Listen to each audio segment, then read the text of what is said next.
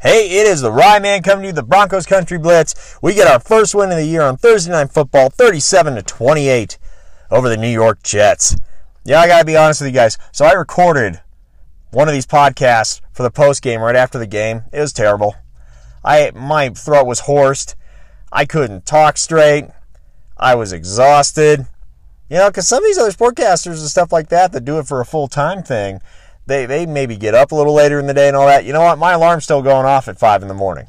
And I was exhausted, but it was great to stay up and watch that win. And then, okay, I had to keep watching the post game and everything like that too. Come on, we're all guilty of it. You know, it's funny because someone that's really close to me is like, I don't get the post game. What do you mean? After you win, you just want to keep watching the highlights of how you won and how you dominated. It's great. Or in our case, you know, had a great comeback for the win. So let's jump into it. Brett Rypien, great job. I mean, overall, for his first start, great job. And I'll tell you why. He had those three interceptions, and he could have gone into a hole and not bounced back from that. And what did he do? Just came back and led the game winning drive. Just awesome. You know, he's got a lot of things to work on, but I think he showed last night he belongs in the NFL. Does that mean he's going to belong as a Broncos backup long term? Does that mean he may end up somewhere else? I don't know. I like seeing him in the orange and blue, but he showed last night he can play. He's a baller.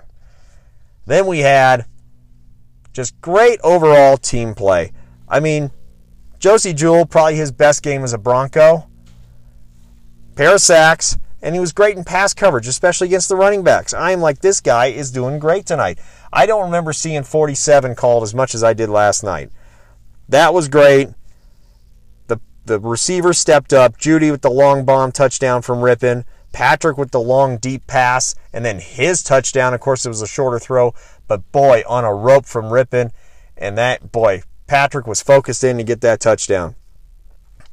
McManus was clutch on special teams. I mean, talk about we signed the guy to a longer term deal, and he had his hiccups after Super Bowl 50, but boy, he has brought his game in 2020. And, and Tim Patrick, I want to go back to him for a minute. Because really, with Sutton stepping out, he's getting his chance, and he is showing he is a gamer. So all these people that are talking about, well, look at all these bad drafts that we've had and all this kind of stuff, we are finding the diamonds in the rough. After the game Tim Patrick had last night, unless he chooses to leave at some point via free agency or anything like that, if he continues to develop, I mean, just another great receiver that we're going to have on our team hopefully for a long time to come. And Melvin Gordon, I wasn't sure about the free agent signing when we made it, but that guy brought his game last night. At times he had nowhere to run, and he just kept bringing it, kept hitting the hole hard, and then on that game sealing touchdown, goes up the middle and looks over and says, Wait a minute.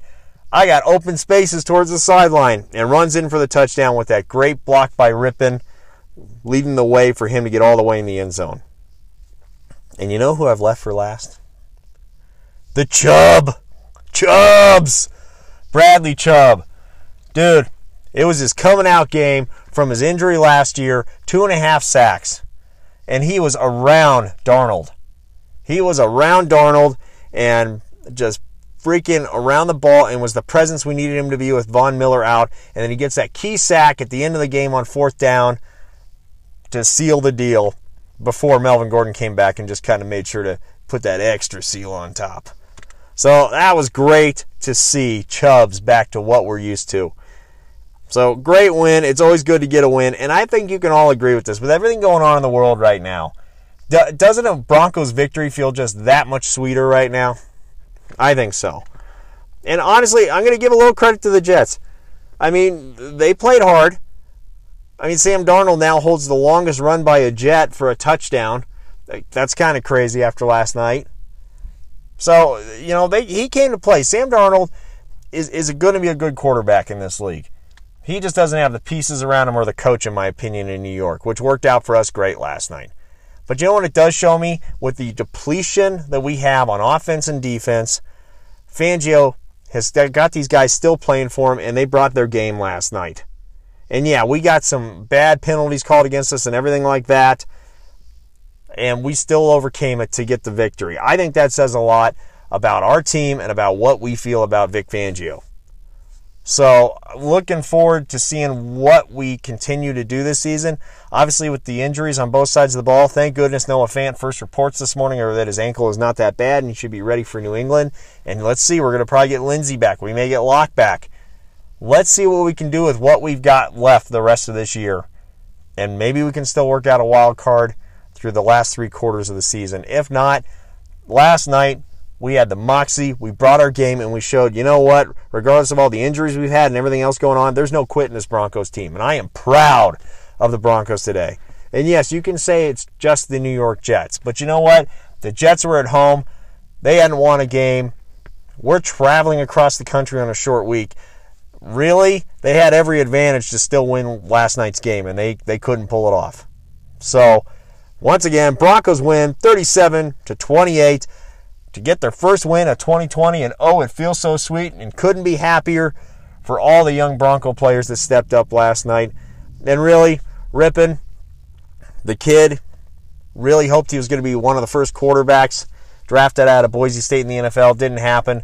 But like I said, he brought that in some fashion. He can play and he belongs in the NFL. Also, Jerry Jeudy, that catch that was his coming out catch right there. That was like the Odell Beckham catch from years ago when people when he got on the radar. Obviously a little different because Jeudy was a first round pick, but th- that's showing. Hey, throw it up and don't worry, I'll take care of you. It's gonna be fun watching him. Till next time, this is the Rye Man with the Broncos Country Blitz.